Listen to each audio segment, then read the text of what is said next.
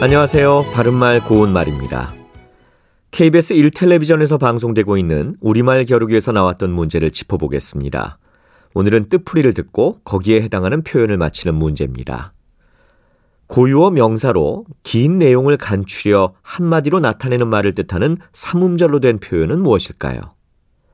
출연자의 답에 줄임말, 짧은 말, 토막말 등이 있었는데 이 중에서 정답은 토막말입니다.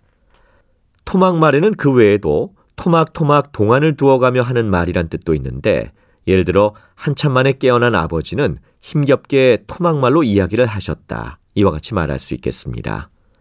토막이라는 명사는 생선 토막이라는 표현에서처럼 크고 덩어리 가 진 도막이란 뜻도 있고 토막 소식, 토막 기사에서처럼 다른 것에 비해 아주 짤막한 내용이나 물건이란 뜻도 있습니다.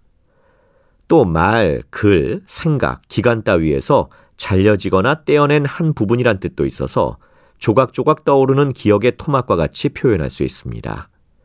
참고로 토막글은 일정한 주제를 담은 짧은 글인데 예를 들어 그는 지금까지의 토막글을 한 권의 책으로 엮었다 이렇게 말할 수 있고요. 토막 생각은 순간순간 떠오르는 짧은 생각을 말하기도 합니다. 참고로 출연자의 답에 있었던 줄임말과 짧은 말은 모두 한 단어로 된 표현이 아니라는 것도 함께 알아두시죠. 바른말 고운말 아나운서 이규봉이었습니다.